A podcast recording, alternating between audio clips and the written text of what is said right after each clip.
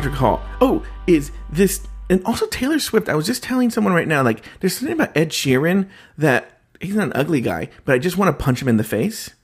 You know? Okay. And I kind of have this thing with Taylor Swift where I have no problem with her. She's like a fine human being, maybe a little extra or dramatic, but like there's something about her face. I don't like her because of her face. Same thing with Ed Sheeran. And it doesn't surprise me that this Todrick Hall likes Taylor Swift or is friends with her because they seem like people who'd be friends with each other. I was surprised to know that they were friends. I don't know. It That- seems like they surprised- would be though, because they, they- you know what, they're both like, you know who they remind me of? Uh, maybe not Taylor Swift so much, but like they're in the same universe as that person we know from the company we used to work at, who is always like smiles and unicorns and puppy dogs, and then behind the scenes was a horrible human being. Well, I think she was a horrible human being. You don't think she's a horrible human being. And She wasn't a horrible human being. well, she's a lot darker human being than than uh, than She doesn't laugh at your jokes. like, what evidence do you have of her not being a good person Mike. other than she didn't think you were funny? Will you admit? Will you admit that there's a persona that she shows people, and then there's a real persona, and then they're in I think stark we're talking about the wrong. We're talking about a different person then. Say who you're talking about, and then I. No, that's what we're talking about. You think that she's an awful person in real life or a different person? Yes. I don't think so at all. Oh, Um, real quick uh, to everybody listening, my name's Mike. That's Joe. I live in the San Francisco Bay Area. Joe lives in LA. We have been friends for over 15 years, and every single week we call one another and we and we catch up. yes, we do, Mike Lawson. Yes, we do. That's what we do every single week, without fail. We never miss a week. So Taylor Swift and Todrick Hall is what we were talking about. Um, Todrick Hall is in the new Taylor Swift video, and I just saw that. And that's why Would you sleep with this Todrick Hall? I think he's handsome enough. Yeah. Um, I've been a fan f- of him since his like YouTube days, like before he kind of. I, I've liked him for a long time. I think he's. Wasn't he on So You I Think You like Can his- Dance or something like that? I don't think so. I may have made that up. I don't know where he came from. did, yeah. Um. Also, Joey, I have this. I'm an, getting so old. Yesterday, somebody on my like right said something, and I turned to look at them, and my neck now can nev- can't move. Like Wow. it's kinked and I feel like I'm basically in a neck brace and I have to move my whole body to look to the left or to the right. Are you taking any kind of medication for this? Uh no, I took aspirin last night and that was it. And I thought like, oh, I'll just sleep and I'll be better in the morning and I'm not. No, here's what you need to do. You need to take ibuprofen every four hours. And you're going to be like, I'm not feeling anything. But you need to do it every four hours without fail. You never miss a dose. And also take Tylenol. For, the Tylenol will help with the pain, ibuprofen a little bit with the pain, but the ibuprofen builds up and then it, it slowly, because also an anti-inflammatory, so bring it down. But it's not like one of these things where you take it and you feel better. It's like you have to keep. I've learned it's got to have back problems. Is that you just got to do it just every four hours. You take the. I, I even keep, whenever I have to do that, I keep a, a journal of what time I took the medication at, like an old person. And uh, I might give that a try. yeah, and it, now it takes a few days sometimes. I don't know how bad your neck hurts, but I know with my back, it takes two or three days, but you got to do it without fail. You never miss a dose. Anyway, how are What's you up doing? with you? Oh, same time. Jinx, monsoon. What's up with you? How are how are you doing? Well, it's been a while, like seven days since we caught up, and um, not a lot has happened, but there have been some events. Like, let me ask you this question. I'm, I'm going to throw a couple of quick stories at you for my first batch here. What are your thoughts on snakes? Um, I don't like them. Like, are you afraid of them? No. Well, I had a pet snake when I was growing up. Did we ever talk about that? Yeah, I want you to know that I'm avoid the obvious joke, but uh, no, I don't think we've talked about it. So when my dad was younger, he used to. He, so he lived in Perris, California. Oh, I know where that is. Um, There's a lake and he there. yeah, a disgusting lake. And Yes, he where my parents used to take me there and tell me that was the ocean. I never saw the real ocean until Yeah, like, let's 19 go to the beach. 18 years old.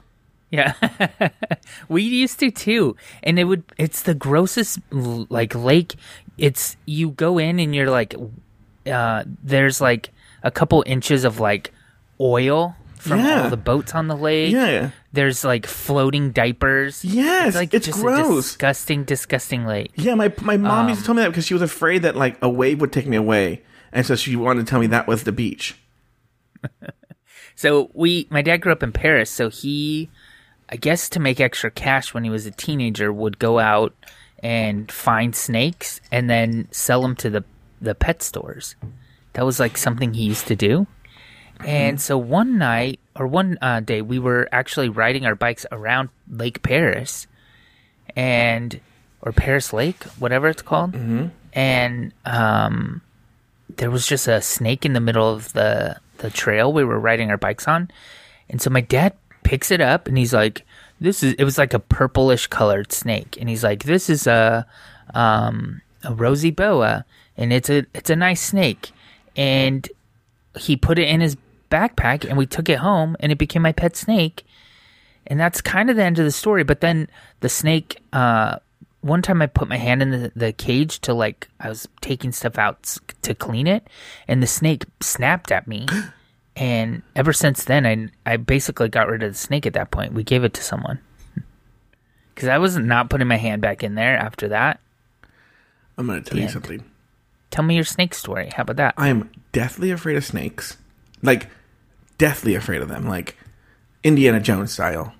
Okay, and so my parents have this fig tree, and I'm making a fucking shitload of fig jam. I'm so sick of making Yeah. jam. I'm so done with this. Right, I can't wait till it's done. And um, I went to the tree, and all of a sudden, this black garter snake just in front of me, and I was like, "Nope, no fig jam today." And in fact, I Never think- going into this backyard again. I'm not even joking. I don't think I've gone to pick figs since. really? In fact, I, t- I told my mom today, well, I'm going to go pick up some figs. I'm going to make some jam this weekend. Pick the figs. I'm not going to fucking go up there. Fuck that shit. Yeah. Cut to there's like a snake shape version of my mom in the backyard. Oh, like he ate her? Yeah.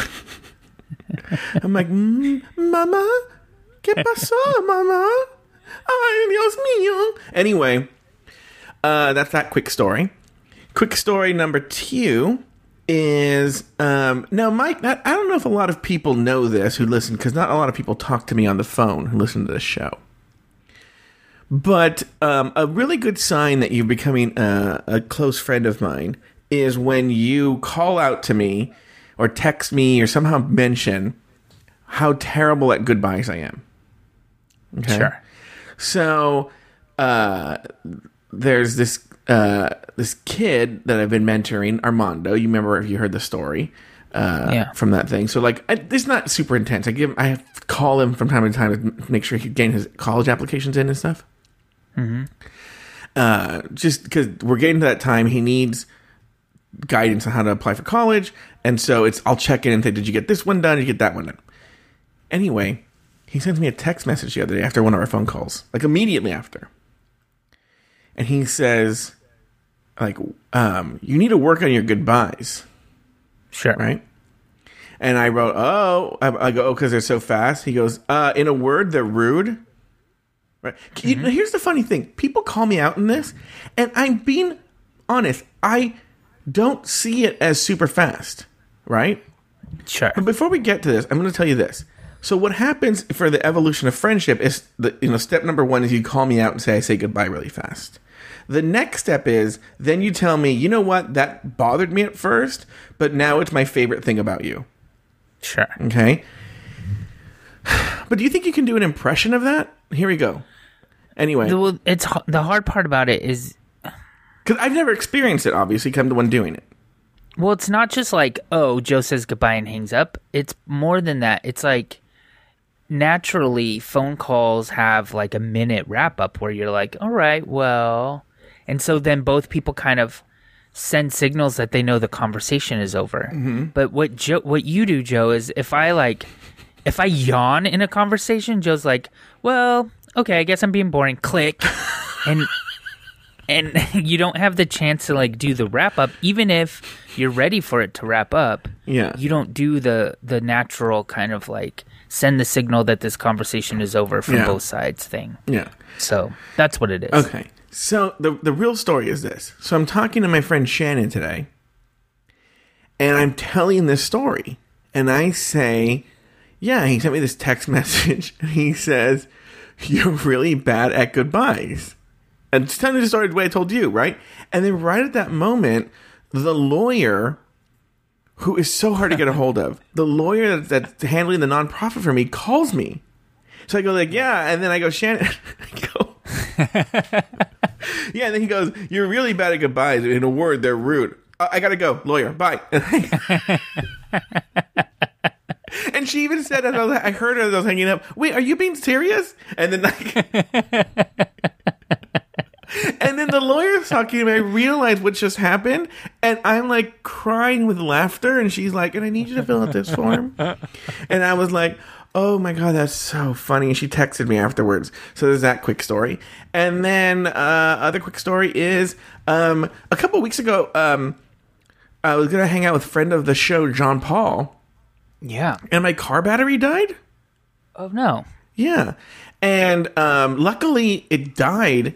I was parked right by my brother's house, right by my brother's house. So he came and helped me, uh, and he helped me jumpstart the car. But it's one of the things where you realize how we knock straight guys all the time. That's what the whole point of the show is. The whole point of the show is just to make fun of straight people, you know? Point of my life. Yeah. But like my brother had all the fucking tools. He told me what kind of battery to buy, like everything. Like it was so helpful to have him around. So I don't know that that's necessarily only straight people. There are gay men that do it. Just m- more straight men do that kind of thing. Have all the tools, know what you need to fix problems. Yeah, I suppose you're right. mechanical problems. John Paul happened to be in Orange County. We were actually going to originally go to LA, but he happened to be in Orange County, so he came to where I was because they were going to do a test the battery, the whole thing, right? And, and then so it's just me and John Paul like helpless, and my brother's like, and then we're gonna put the battery in, bubbity blue, and then my brother's like, okay, there you go, fixed up, see you later. I'm like, okay, bye. And John Paul's like, we were right in front of uh, Polly's Pies. He goes, uh-huh. I want to try this strawberry pie. So then we went and had pie, and then we went to go see a movie. And left your car there the whole Yeah, I left my car there the whole time. You didn't even need the car. Yeah. I could have Oh, done, yeah, but anyway, but my brother put the battery in, tested it, everything. He's like, How was Polly's pie? here's the best part. They ran out of the pie that he wanted to try. So Oh. we had some random pie. But I'm a big Like fan. rhubarb?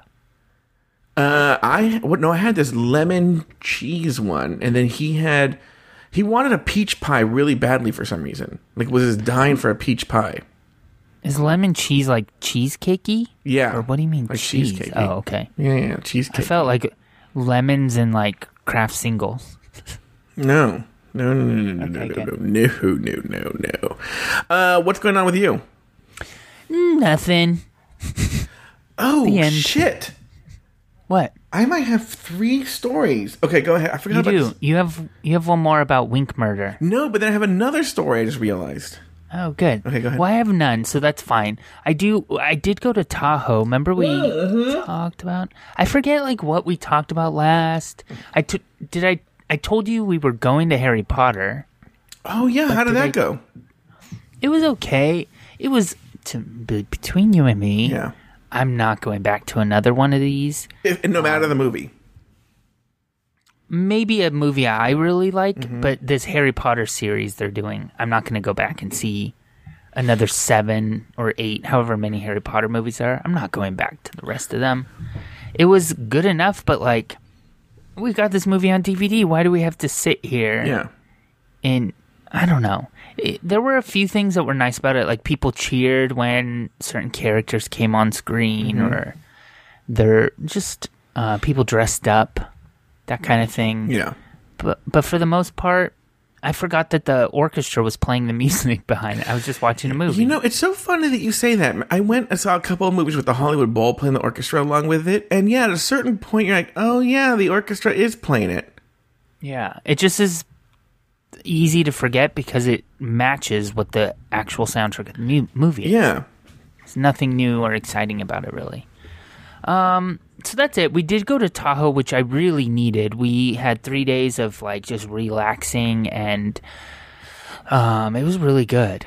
Uh, Jennifer's house in Tahoe is really nice and um, was perfectly sized. How big is it? um, it's there's three bedrooms. I mean, it's not a huge house, but it's big enough. Um, there's like a nice, beautiful deck in the middle of you know this beautiful kind of uh, wooded area, and it's right near the lake. And we sat on the beach, and I got sunburn, and we drank a lot, and it just was a good time. Good time, start to finish. Um, there, we did play cards, and remember how she's super competitive Yes. She got there was a moment that was like kind of awkward where she got super competitive but i'm not going to get into it too much here because i don't want to make anyone feel bad but Yeah. that that did show its ugly ugly head but um, Is other than Steve that it super was really competitive? good. huh Is Steve super competitive? no not at all the opposite in fact like in conversations i've heard steve have conversations with one of his friends who's like super feminist Yeah. and Steve kind of pushed back a little bit on something she was saying, and she was like, "Nope," and just like laid it all out there. And you, I could tell Steve disagreed with like what she was saying. Mm-hmm. Basically, it was like a critique of one of their coworkers, and I could tell he was like not agreeing with her, but he was like, uh, "I guess," and like just let it go. And that's just kind of how he is. He's not a fighter. He is a peacemaker for sure um, which is a good thing um, most of the time. Every once in a while, you kind of not that you want to fight, but you want like um, when you're looking for advice, for example, Yeah. you you want to say like, "Here's where I where my head's at," but I really want to get talked out of this. And he, a lot of times he's like, you know, I support you. I support all of your decisions. Yeah. And every once in a while, you just need a smack in the face. You need someone to say like, I don't know. Well, yeah, I that think you you want someone to tell you you're wrong. No, I agree with you. I, in fact, the good thing and the bad thing with me is I think my closest friends are essentially a team of rivals that just constantly tell me how wrong I am all the time. But that's why I value them, and that's why I value Adam Vought's judgment and decision and advice so much because he he's not afraid to tell me when I'm wrong. In fact, the story I'm going to tell next, I'm not going to get it now, but the story I'm going to tell next is a place for that. You know, Sure. and We'll get into it. What's your other story? well, I want to finish this. Oh. And so I think you need to have a balance, and uh, because sometimes you want someone to tell you when you're wrong, but sometimes you don't. You don't need someone to tell you when you're wrong. You want someone to tell you you're right. You're just in an emotional hurt, or not tell you anything. Just Yeah, say like, "Oh or my just god, listen. oh my god." Yes, Yeah. yes, Yeah. And so uh, you need to, you need to collect a, a variety of people. You don't want just yes men, but you also don't want just no men. You need a you need a collection of those people. Um, okay, I, I can't believe well, no. This actually is important that I forgot to put this down. I forgot this story, but I feel since I talked about it a little bit on my other podcast that no one can listen to, by the way, because it's only for people who donated to the show. That I should talk about it here, which is. I've had, you know, oh, I talked, what, what I did talk about in here is that I've come to this realization that I have a lot of love to give. And sometimes when I get depressed, it's because I bottle it up inside and then it, you know, love turns to hate. Sours? It sours, Yeah. essentially. And not necessarily against other people, more against myself. Sure. And so that when I feel like giving love to people, that I shouldn't be afraid to give love. Be everyone's willing to accept love, you know, in whatever form it is. So a lot of times, often in the morning, I will send out really sweet text messages to people. Okay, I Never get in. I've only been doing it fairly recently. Okay, Sure. But like for instance, Sweet Michael and I, uh, we have this running joke. Like, what are your thoughts on these Bitmojis? oh, you're asking me? Yeah. Um, I think that they're usually older folks who are learning the internet and think that it's funny. Yeah, yeah, exactly. They're not fun. They're so corny and stupid, and I don't like them. Right? I'm sure we're offending a lot of people in the audience because they're very popular. Sure. My mom started using them. Oh. Did we talk about this? Uh, we can talk about it because my parents started using them now. Oh god, it was so amazing. So she started sending them to me and my sister. Mm-hmm. And the best one one morning she sent us one and it's her and above her head it says woke. Oh, but she meant like she woke up in the morning. yeah, I woke up. Yeah, my my mom tries to find reasons to use them. yeah. So like out of the blue, I got a text message that said, "It's so hot, I can't. I'm gonna turn the air conditioning on." Like, what? and then and then sent a bitmoji of her on a surfboard with ice behind her, going like "Keep cool" or something like that.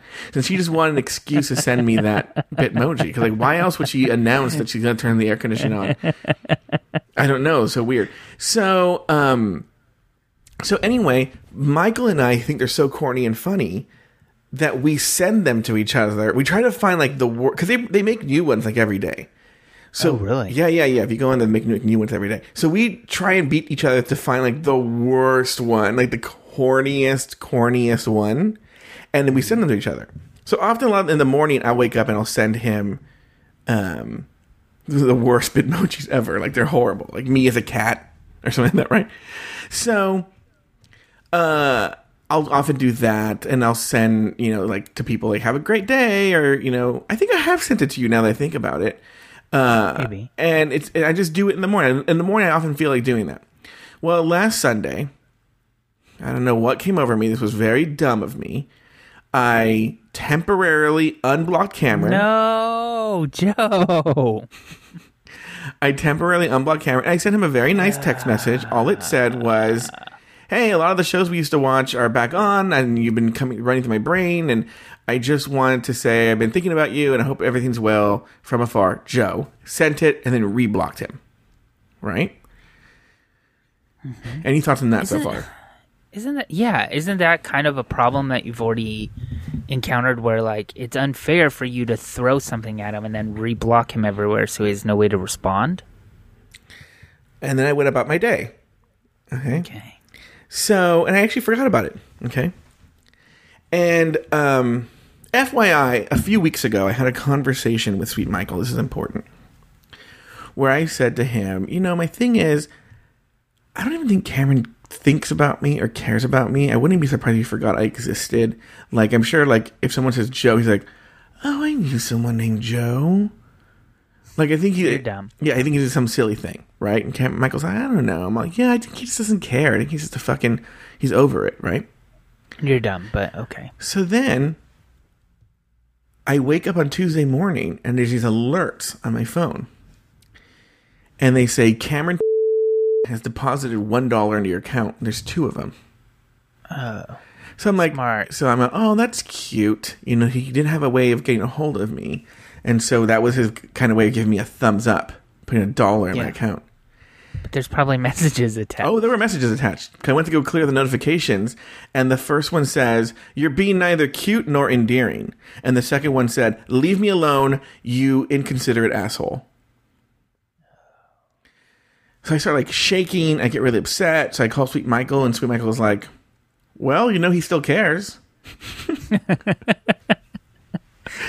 and I, and in a sick way, there is some sort of weird sick satisfaction from that. I'm not gonna lie, but I was sad because I don't want anyone to be sad. Now here's the deal. I well, I feel like you just tore off the scab that was like doing so nice at healing.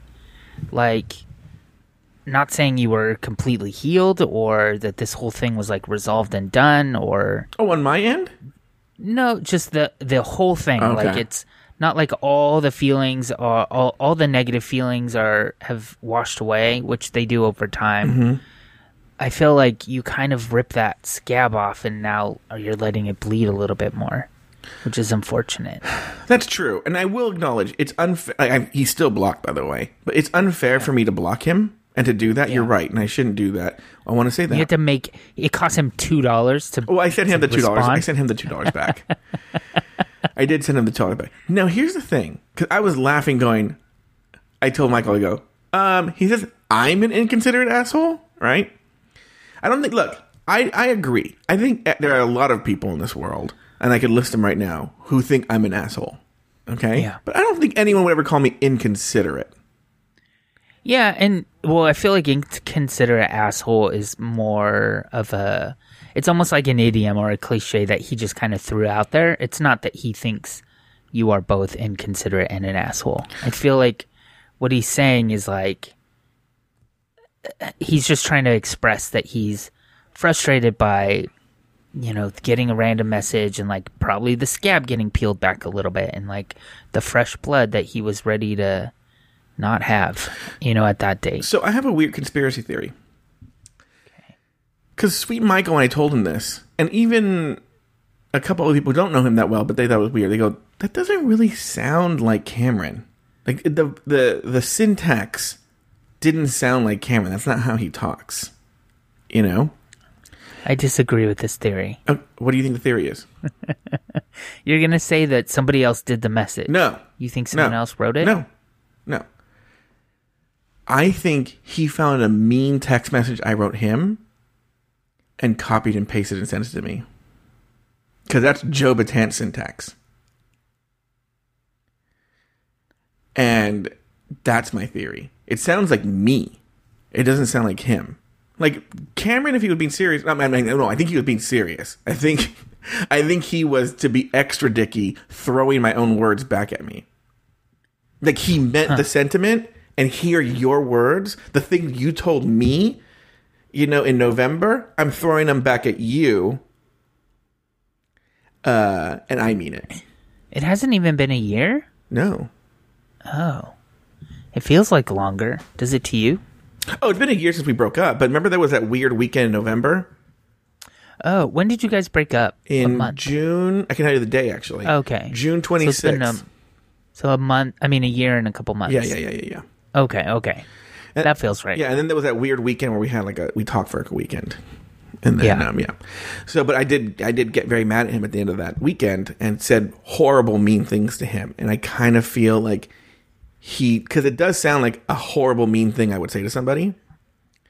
And I have a little bit of a theory that that's what he did. He copied and pasted a mean thing I said to him and sent it back to me. By the way, meaning the sentiment, not in a like, oh, ha, ha. no, he means it, but here are your own fucking words, you asshole. My opinion is that nothing good's gonna come from that, and or at least not anytime soon. Mm-hmm. And so, keeping him blocked and just like No, yeah, I'm gonna leave him alone. someone, calling someone else during those moments of weakness. Yeah, yeah, yeah, yeah, yeah, yeah. Give the love to somebody else. That was that was wrong of me. Yes. I agree that was wrong of me. Yeah. All right, but let's end on a happy note. So, um, I'm in Malibu right now, and Chris and Mercedes are in Argentina. Okay. Yep. For the next few months, but they have some friends of ours, they're friends of theirs, and I'm also friends with, that are staying in their house for a while. Yeah. So they invited me over to come say hi. They had some other friends coming over, and I went over there last night. And so my friends, Olivia and Rashawn, have two kids, uh, uh, both girls, and one's 13, the other one's 10. And then the other friends have kids who are the same age, a boy and a girl. Okay. And when I'm there, we're all having a good time. They're really nice. Every, you know, the friends are super nice. I love Olivia and Rashawn Bleep all blue. blee blah blue and then they're like um they're like let's play game the kids wanted to play games and they wanted to play this game called wink murder you ever played it No. Yes. Which one is it Um. Well, when you said it, I thought it was a board game, so I'm like, no. But is it the one where you sit in a circle and the murderer winks at someone and they're dead? yes Okay. yeah so for those of you who aren't familiar everyone gets a slip of paper and it either labels you a peasant a detective or a murderer For those of you that didn't work at a boys and girls club or weren't a camp counselor, Yeah. here's how you play. I had never played it, and I was neither one of those things. So, uh, and so one person, the, the detective has to identify him or herself at the start of the game, and he, the detective is trying to find the murderer, and the murderer to kill people winks at them, and then that person does some sort of dramatic death. yeah. I never played this game before, but it was explained to me. Here's the thing: Olivia, Rashawn, and the two friends are actors, and the kids are just children. Yeah. They were doing, Mike Lawson, the most dramatic deaths Sure. you've ever seen. You're like, like, oh yeah, okay, that's a different story. They were like these. It was deaths. Like it was like, oh my god, that's a really serious death, and everyone would applaud at the end. Yeah. So There's like backstory. yeah, Like, okay. yeah, you know, like pretend that I'm a 24 mother on welfare. Living, living.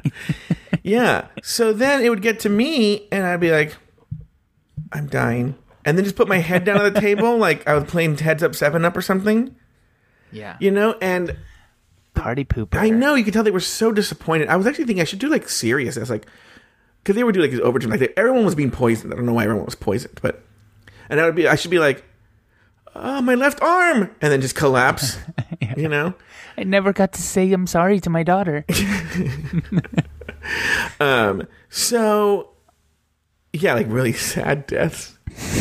Um, so that You just lie down and start telling them about the cancer diagnosis you got two months ago. Yeah, guys, I have lupus. You know, like uh, what? And then, don't you fret, Monsieur Marius. I don't feel any pain. And I'm just like, why is he singing a song from Les Miserables? Anyway, uh, so then they're like, at one point, they're like, let's make it scary. And they turned all the lights down in the house until the, super, super, the lights were flickering, the candles were flickering. And they go, Joe, do you have any scary music you could play? And I was like, bitch, you asked the wrong person or the right person. because I will play You scary. probably put on the same playlist you put on when we were driving through the cemetery. Do you remember this? Oh, that's right. And I played Thriller. Well, first you played like some weird like music box music. That, that's what I played. Mike Lawson, that's what I played. I played Calliope music.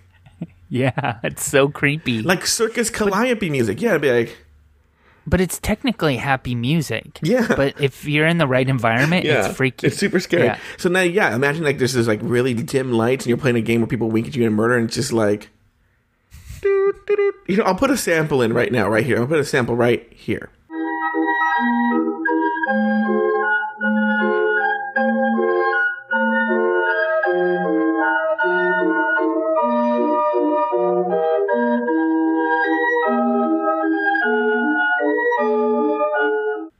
So yeah, so at one point the kids were like, "This is too scary." and so, like, Mo- the, Olivia was like, "Can you put on something like Jaws or like Monster Mash or something?" Monster Mash, I don't know. What and so, so that was it was too scary for them, right? So then we finished playing Wink Murder, and then we play a game called um, "I Love You." Do you know this game?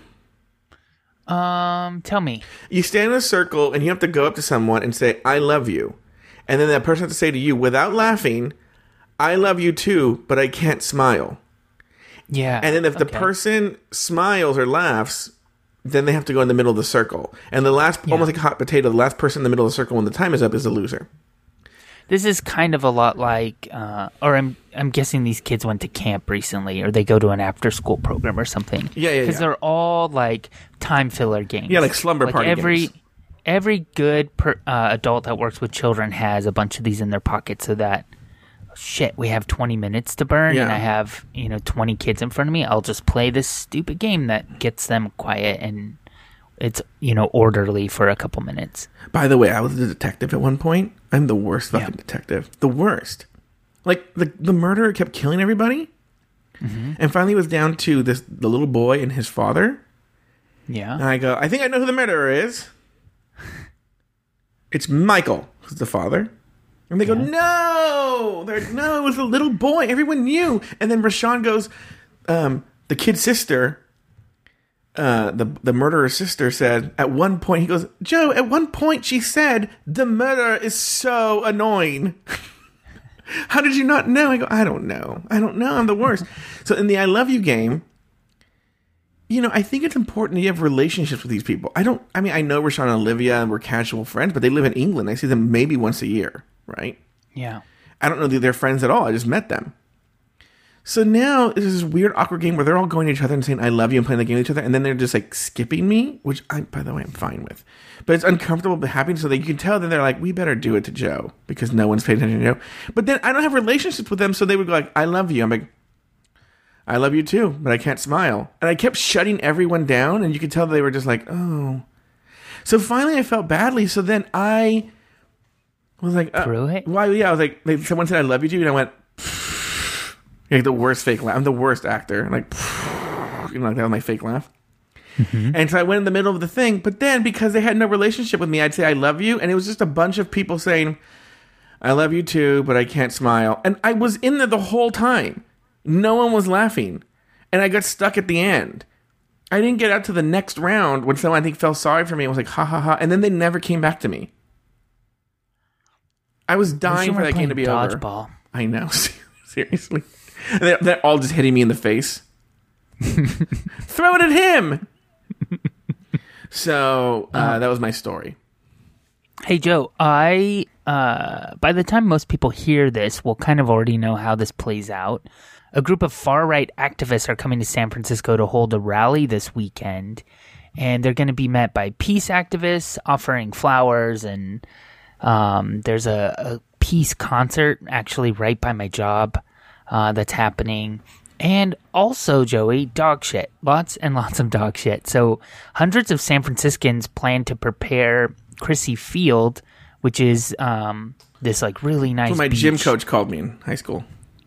Crissy field i don't get it crissy Just because that's such a girly name. Like, come on, Chrissy Field, climb that rope.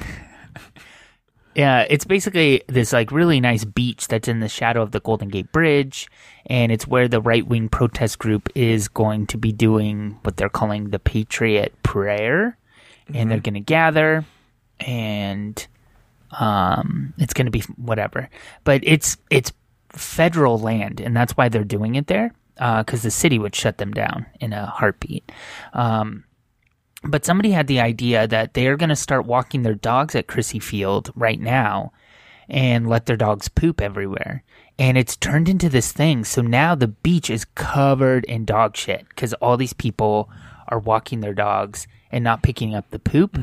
Um, it, this dude that takes credit for it um, said, uh, Oh, on Sunday after, they're going to do a cleanup where they bring shovels out and they're going to clean up all the poop. So it's not like they're just doing this and then the poop is just going to be there. They also have a, a plan on how to clean it up. But I thought I thought it was very funny. There's actually folks. I mean, I I work with folks that are like, we're bringing the dogs out. Mm-hmm. So it's just like a bunch of dogs out there pooping uh, because all these white nationalists are going to come out tomorrow to walk there. Now, here's here's my question. Thoughts. As a, as a community organizer, maybe you might be able to ch- chime in on this, but uh, I think it's a great idea. Yeah. But do you think it was a mistake announcing this so publicly? Because then wouldn't the Oh. counter banter be, well, we're just going to go clean the poop up first? Sure. Or they come prepared somehow. Yeah. Yeah. Um, it'd be kind of better if we did it kind of in secret and then they should have like, But what here- is what is this? This wow, this ain't no different. It's like being back home. Like I, okay. I feel like um though the it, it requires being a little bit open because it requires a lot of people with a lot of dogs, right? So you need to publicize it a bit, well, I'm, I'm saying I like guess it could have been, like, it, yeah. like a little more covert, and then like during the event, release a press release with photos. Or Yeah, something. yeah, That exactly. would that would be funny. Yeah. right. But I guess you need a lot of dogs. That's, that's a tricky one, but it is good. It is good. I like Yeah. it. so that's happening this weekend, and um, what's funny is though, oh, never mind. That's, never mind. That's work. It's work related. I'll tell you later. But um, it, people are scared to go to like the civic center. I think like the the um, wealthier kind of suburban folks are not coming into the city this weekend. Um, People are avoiding it because they are certain there's going to be a riot. But what's funny, like you don't write a press release for a riot. Like maybe there's going to be, you know, there's demonstrations and people will clash, but it's not. I think riot's the wrong word. But I don't know. We'll see what happens. I'm not planning on going. Well, so tomorrow we're actually going to go to the zoo. So we'll be in Oakland. We won't be You should in. pick up some shit while you're there. Yeah. Could go to Crissy Field. Nope. Um, what's up with you? Do you have a news story you want to share? Sure thing, Mike Lawson. A Fountain Valley man is suing Heineken, saying he found two dead leopard geckos floating in his beer can after he noticed a foul taste. In his Orange County Superior Court lawsuit, George Toubé says he suffered abdominal pain and vomited in August 2015 after drinking from a 24 ounce can of Heineken he had purchased from a Ralph's in Fountain Valley. By the way, it's the same reaction people have when they see me on Grindr. So know why this guy's bitching. Toubé's daughter later examined the beer can and found two juvenile leopard geckos inside. According to the lawsuit, How'd you know their age? yeah, I don't know. How did They were wearing how old they sideways hats and and they shop at uh, uh, Hot Topic. Uh, leopard geckos are commonly sold as pets. Toubé became violently ill and went to the emergency room at Fountain Valley Regional Hospital, says the lawsuit filed last week. It says he continued to suffer from severe gastrointestinal ailments, emotional distress, anxiety, and trauma, and missed several weeks of work.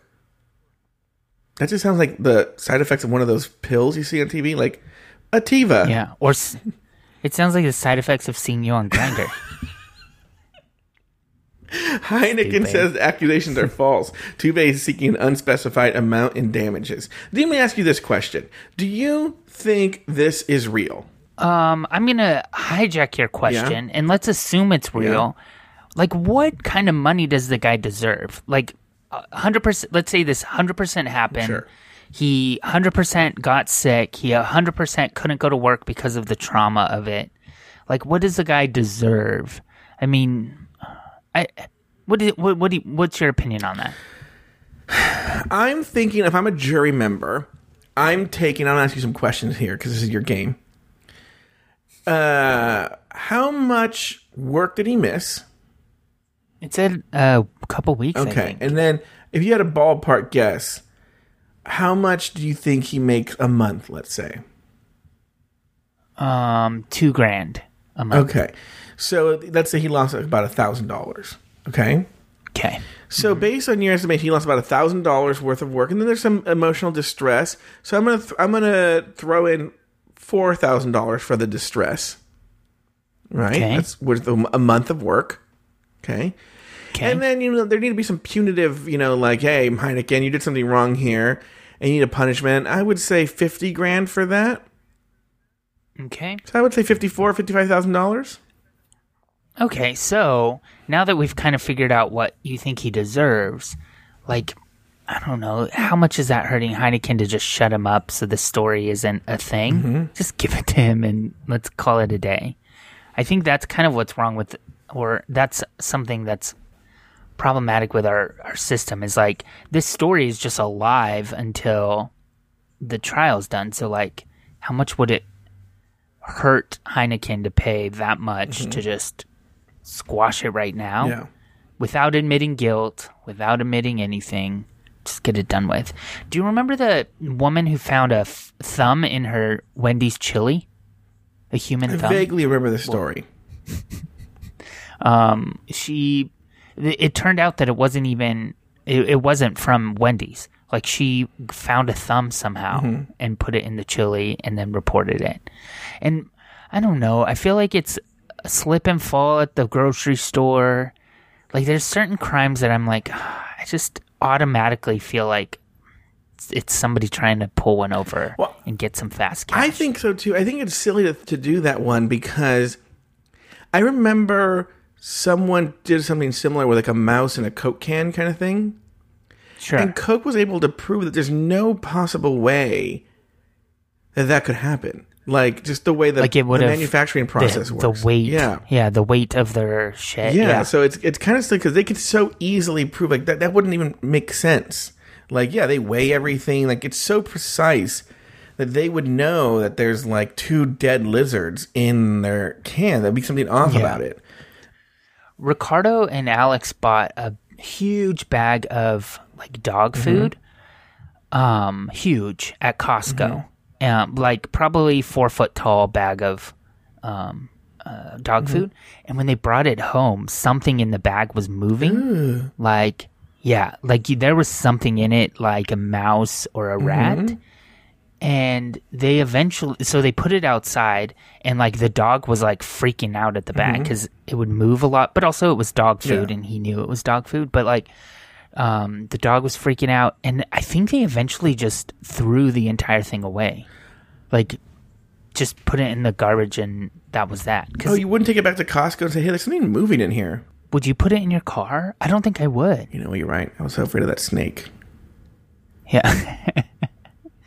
um, well, I hope this Heineken guy gets what he deserves, and I'm not saying he deserves sixty grand, but if that's if it's true, then give him sixty grand. Yeah. Well, no, he, you know, he wants like a million. He thinks this is his payday. Yeah. Did you see this lady who won the Powerball?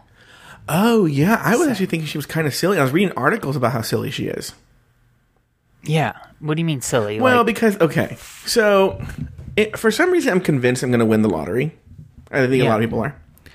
And there was this really good Reddit post that I saved actually. on like what to do? Yes, when you win the lottery, what to do, step by step, everything you need to do when you win the lottery. Okay, Yeah. it I think it may have even had this advice in the newspaper article, but like in states where they force you to expose who you are, Yeah. That you have to check to see if they will allow like a trust to pick it up. So then what you do is you have a year to uh, claim. Claim. it. And so what you do is you go to a so the big advice in the beginning was if you know you win, you hold on to the ticket, you don't tell anybody, Yeah. and then you call literally the biggest financial institution. There, you call them and you say, "I want to talk to your vice president of this." He, they have the who list, right? And they'll be like, "No, but you know, you're like, nope." And I only will tell him, and then they finally just you you hammer it until you get that person, and you tell him, "Look, this is the deal." And then that person will take the ticket and arrange for it. And, but also, you set up. This is what they said. You set up a trust, and then have a representative from the trust go and accept Oh, the so ticket. it's not in- It's not even you. not in your name. Not in your name. It's not even you.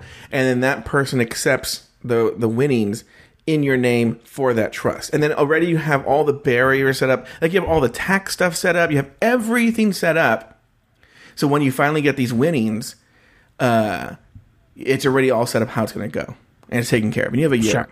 So they were saying she's kind of silly because she put herself out there, and everyone knows who she is. And she did it the next day. She set nothing up. Like she's just like, I won. And it's like it's like literally she's I think after taxes she's gonna have like three hundred and forty four million dollars after taxes. Yep. So That's amazing. That's amazing. Like what I, what I could do with 1 million would be enough, but like 400 million dollars. what would you would you take it the annual or would you do it in one lump sum? lump sum. Oh, really? I, mi- I might not be alive in 10 years. Why would I do that? I would do annual. really? Mm-hmm. Nope. I would do lump sum and then give myself a salary maybe so that I like I could live off of Well, yeah. So in that article, they talk about that. You- the way you set it up is essentially there's I can't remember the specifics, but one of them that was really smart is you and your financial advisor determine here's how much. Fu- there's like three accounts. Like there's like the main bulk, right? Mm-hmm. Then there's the like fun money, right? Like I'm going to buy a jet or whatever. I don't know what you're going to buy, right? But I'm going to do this, and that that's there. And then there's the friends and family and charity part, right? Sure. And the friends and family part, you basically tell everyone, look, I've set aside, I'm gonna make it up right now, $20 million. Once that money is gone, it's gone. And mm-hmm. that's it. You know, we've gone through it. And same thing with the fun stuff is like once you go through that, but then on the on the principal part, you set it up in such a way that you're living a very very nice life on the interest. But sure. It's making money Yeah. just sitting there. Yeah. I'd be fine All with right, that. good good advice. I will apply that when I win. Yeah, I'm already thinking like, ugh, can we hurry up and win already? Like, I know it's gonna happen. Um, hey Joe, Yeah. Standing in front of the San Francisco Public Library uh, one afternoon, a man inject told us told KTVU that he injects drugs three to four times a day, heroin and meth mostly, and most of the time he says he shoots up in public. Sure. And uh, so the San Francisco Public Library actually is right outside my office window. Um, right where I work is like in the Civic Center area. There's a lot of folks that are hanging out in that area, a lot of folks that are doing um, injectable drugs. Um, a lot of weird kind of like business deals that I don't understand. Like, you'll see a guy walk up and he opens a bag and it's full of like sunscreen and people just crowd around him and like buy it from him but i don't get i don't get it there's also something weird where like these older chinese women put out like a, a small blanket and they have like a bottle of shampoo and an apple and um, jewel cases for cds like random shit for sale and i don't understand the end game exactly but anyway, it's all in this area, um, and there's a lot of folks injecting drugs. Um, it's very uh, pretty much every day going up the stairs from the BART train to my work. There, I'll step over syringe or I'll see syringe caps. Um, there's just a lot of that going on in this area. But soon, Joey, Yes. there may be somewhere else to do it. The San Francisco Safe Injection Service Task Force is finalizing its recommendations on whether the city should become the first in the United States to open a place where drug users can shoot up. Medical staff and drug counselors would be on site. So, according to the San Francisco supervisor London Breed, recent statements by many on the task force indicate support for the idea. And also, drug users say that they like it too. So, it would be a cleaner environment. Less people would be, you know, mad at the drug, you know, looking at the people injecting drugs and in disgust. It would also, you know, have fewer needles, hopefully, like in the uh, just lying around. Um, it's unclear how many sites the task force would recommend or where they would go. And some members have suggested putting them in existing drug clinics. And many residents say they like the idea, but some say they don't, as you might imagine. It's bringing out folks who say that this is kind of enabling instead of fixing. And um, they think shooting up in public isn't desirable, but shooting up, period, um, is not desirable. So they say we should spend these resources on drug rehabilitation instead of just giving place, people a safe place to do it. Um, if the idea is eventually approved, the first safe injection site could open up as early as next year. What do you think about that? Are you on the side of this is just enabling and you know making it easier for people to shoot up, or do you think that this could be helpful to our city? You know, one might think that I would be opposed to this, but I'm actually for it. I think, look, they're going to use. And what you do is it helps you clean up the other parts of the city. I'm, I think I also like I also like the idea of the of the safe injection being in a drug clinic. Sure. And because I think a lot of people who use drugs don't want to use drugs. It's not like they're doing it because they were like, haha. I'm look. I'm sure there's an element that is, but yeah. I think there's a lot of element like they don't want to do this, but they need it to live.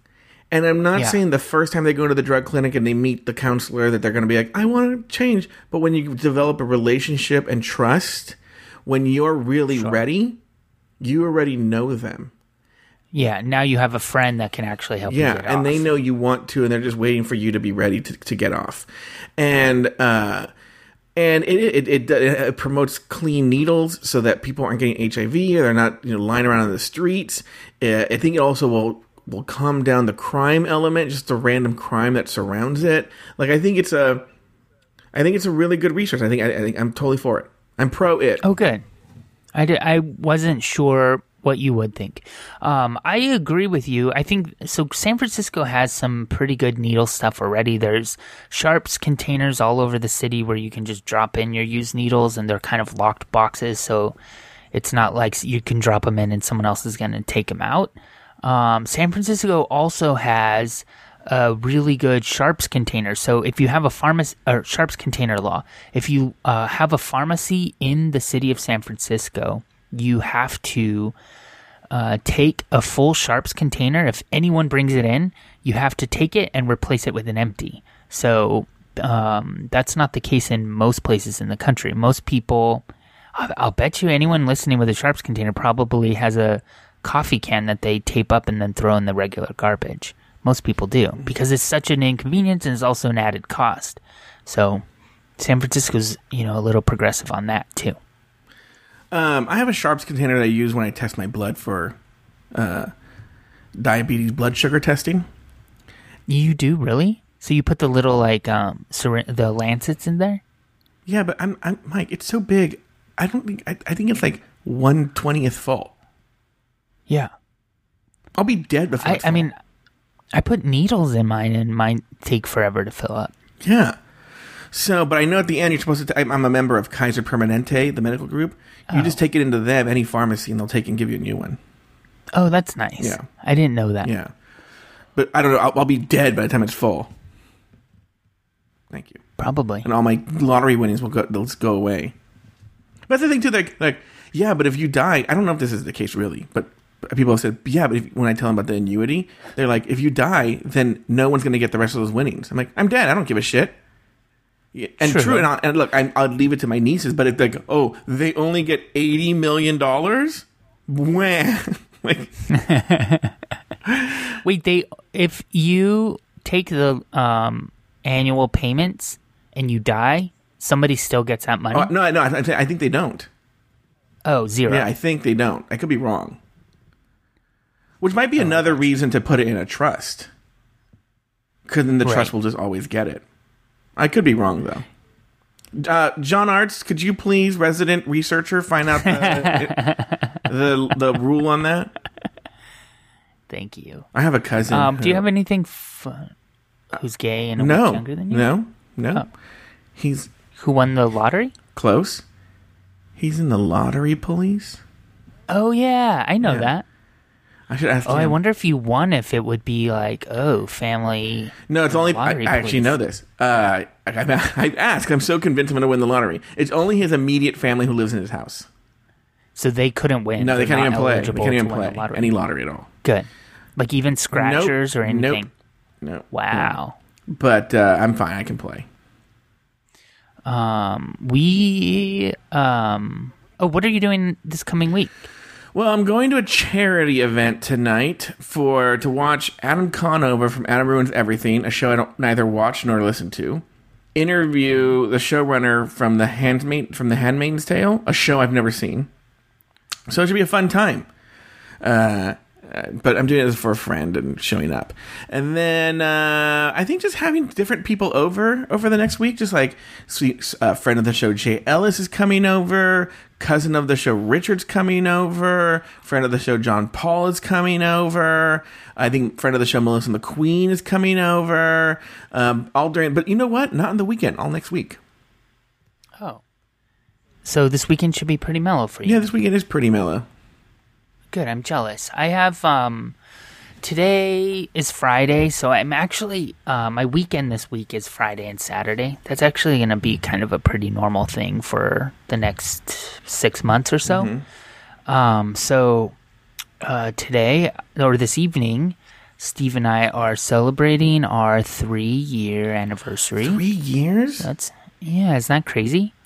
Um, and we go to Musée Mécanique every year, um, which we've talked about on here before. Um, so we're gonna go there this evening, and then we're gonna probably eat at. Um, well, I want to eat at the Stinking Rose. Do you know that in San Francisco? They have one in LA too. It's just all garlic. Yeah, everything's garlic. And Steve You wants to eat it smelling like garlic. No, Steve likes Steve likes good food, but he also likes shit food. Mm-hmm.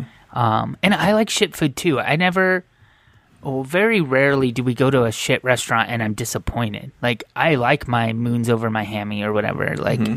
I like the shit food that they give you at Applebee's, but I just don't like it every day. And Steve doesn't either. Steve actually.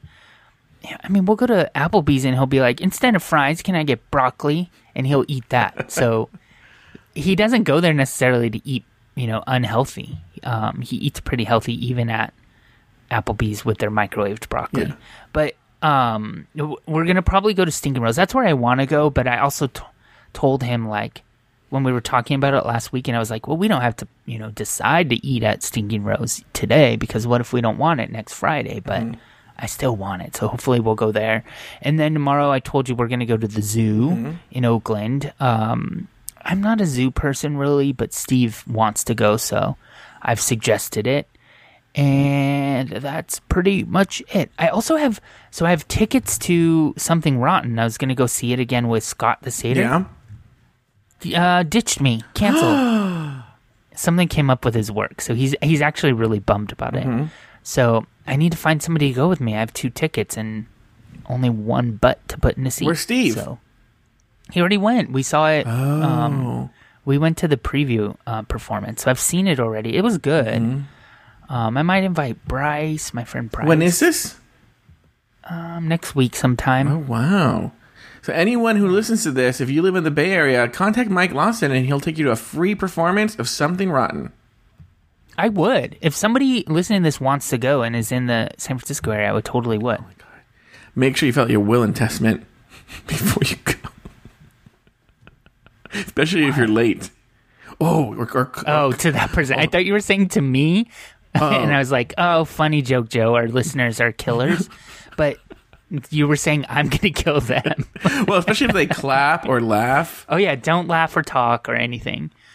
Um, this show actually has like a cool. There's like a huge musical number in the first act that usually gets like a standing ovation. Oh, really? Like it's such a huge number, um, and it's just really large and very extra, and it's good. It's like a theater nerd. It's their heaven. Like everything is a musical Mm-hmm. theater reference and joke. There's a medley that kind of like plays with a lot of famous musicals. It's if you like musicals, you will like how much this show makes fun of musicals. It's basically like a William Shakespeare.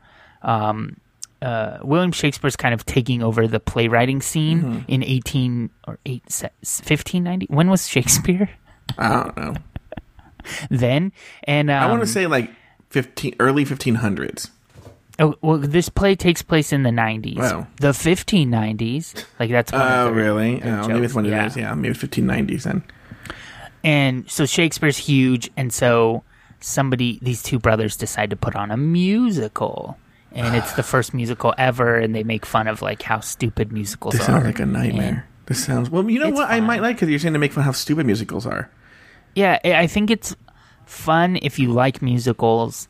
And I think you would like it, Joey, because you would get all of the references for the most part, Mm-hmm. because you are awa- like you are aware of musicals. I'm like I, have the same feeling about musicals that I do about magic, which is I love magic, but I hate magicians. And with musical musical theater, I love some musicals, but I hate musical theater people. Ugh, mm. the singing everywhere, and they're just always they look at me, look at me, look at me. Ugh. Yeah, their toes are always pointed. Yeah, it's just constantly like bursting into song, and like anytime, like you know, like oh, I bought an IKEA chair, and ugh, and like putting it together, and you're like, oh god, here we go. I'm gonna put the fucking Sondheim number right now from IKEA. You know, step by uh, step, getting all the IKEA furniture, ba-ba-da-ba-da, and you're like, oh god, no, stop, stop. That's pretty much my week next week. All right, It was nice catching up with you, Joey. go to hell, Mike.